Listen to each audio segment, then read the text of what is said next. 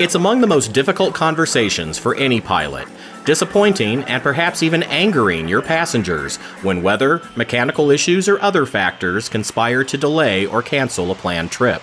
What's the best way to explain a no go decision? From the National Business Aviation Association, this is Flight Plan. I'm Rob Finfrock with your trusted source for business aviation news. Flexibility is a cornerstone of business aviation. When company executives or other personnel need to travel somewhere quickly, securely, and safely, we're almost always ready to fly them to their destination. But when troubles arise with those plans, that can very quickly throw everyone's schedules into disarray. And it's often the pilot whose responsibility it is to break that news to their passengers. But does saying no really need to be a confrontational situation? Today's guests say, well, no, it doesn't. I would say that, that with a high degree of confidence, we don't have a week that goes by that we don't have at least some instance where there's there's either a delay, there's an issue with a flight, or an adjustment has to be made. Mike Winnell, CAM, is chief pilot for Jack Henry and Associates to me the thing that's of most paramount importance when having to say no if that's that's kind of really the direction we want to take it would be that the most important part is that we're just closing that gap between information on all parties. Is that it's inevitable in the business that we do that not everything will occur exactly according to plan in all instances and that really coming with options is is extremely important um, it's not just saying no because that leaves it open ended. Uh, it's never really a no, and it shouldn't be a no in our industry. It should be a in this exact frame or in this instance, I can't execute the same plan, but here's several options that I've got. Also joining us are Eric Knupp, Director of Flight Operations for a company based in the southeastern U.S., and Brad Lindau, CAM and a captain for a Part 91 flight operation and a member of NBAA's Small Flight Department Subcommittee. Brad, it sounds like preparation really is key when pilots are faced with telling their passengers that their travel plans have changed. Yeah, I think when an incident like that comes up, to maybe take a couple minutes to gather your thoughts, maybe explore some real quick options. That way, when you address it, you have something to really respond to their their panic, perhaps, um, to to this situation to calm their their nerves or to at least provide them with some questions. So I think it's it's better to you know think first, come up with a couple options, and then go to them with those. Eric, even when pilots are ready with alternatives, I'd imagine this conversation is that much harder for them to have with their passengers when it's the return trip home that's delayed or canceled. Yeah, certainly I think there is a, an influence from whether you're leaving home or coming back home. As much as we try to minimize that, uh, we're pilots, we're humans, and so um, obviously coming back is a, a, greater motivator to do something than it would be to leave home. And so um, we try to be as objective as we can when we're evaluating uh, the circumstances surrounding whether we should or should not go. And we try to build a lot of that in place ahead of time so that we answer our own questions without the operational pressure. So instead of being under that gun and trying to make the decision right then, we can say, well, we already have a policy on this, and this is how we're dictating whether we should or shouldn't go. And you sort of take that uh, human element out of the equation.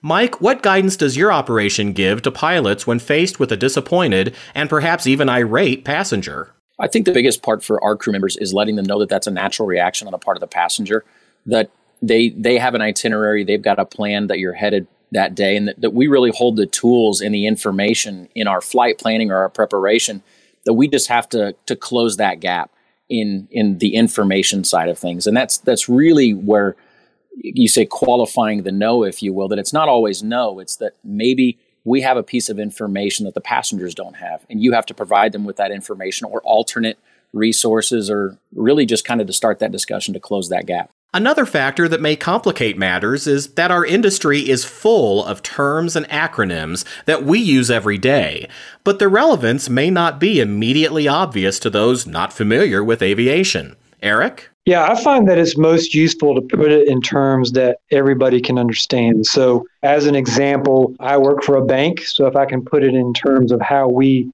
lend money and the risk that we're willing to take and the risk that we're not willing to take, there's always that aha moment. Or uh, another example might be to equate it to something else. So if we're trying to avoid a non towered airport for whatever reason and, and the layperson doesn't understand what the difference is, I give them uh, an example of something that they might understand in real life of why there's an additional risk there. And there's always that aha moment.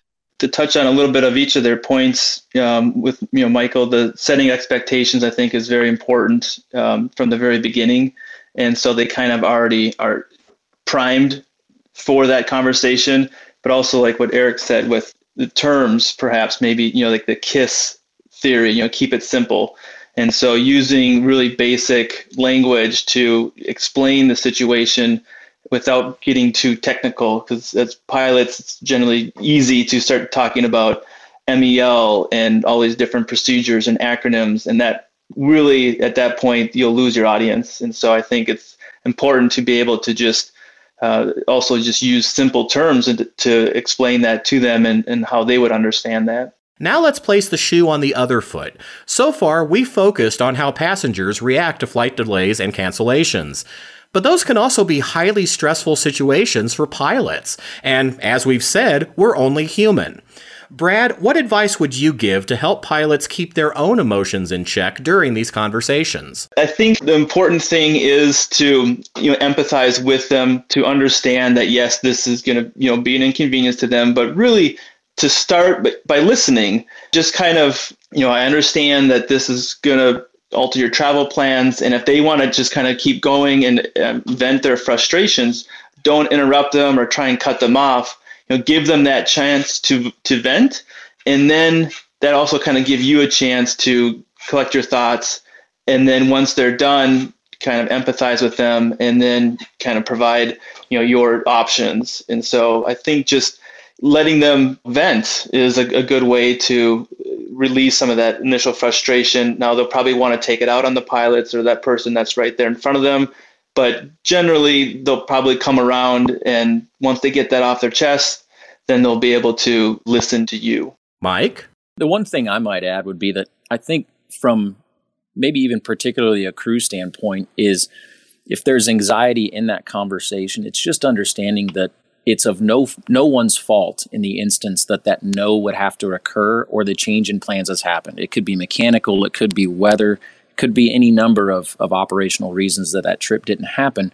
But that when giving that information to the passengers, there's that pause and realizing that you're going to have to give that information, but understand you're only the conduit. You didn't create the instance, or it's it's not the problem that you've developed. And and really, all you've got to do is just frame those expectations that, that you you're not the reason it happened you're just kind of giving the information you're the deliverer of the news yeah i think it's difficult to remember but it's important to remember that just as we may not necessarily understand uh, the core business that we work for they don't understand necessarily what we do or all the factors that go into our decision making and so if you can keep that in mind you keep that perspective then you can take a pause and say okay they're just asking because they don't understand why we made this decision. So let me take a minute and explain it. And again, putting it in terms that they can understand and maybe adjusting their perspective a little bit on why, even though this may be an inconvenience right now, it's certainly less of an inconvenience than having an incident or an accident occur because we didn't adhere to our own safety measures. Now, having said all this, the three of you work in flight operations in which you've established that rapport with your most frequent passengers, so they're usually pretty understanding when delays or cancellations occur. Brad, what tips would you share for pilots with companies that may not have a similar understanding yet, so they may be able to establish that level of trust in the flight crew's decisions? Set the expectations early. And I can think, you know, there's probably listeners that may be wondering, well, okay, here I am now a year into this operation, or I, have I've kind of missed that uh, initial opportunity to set the expectation.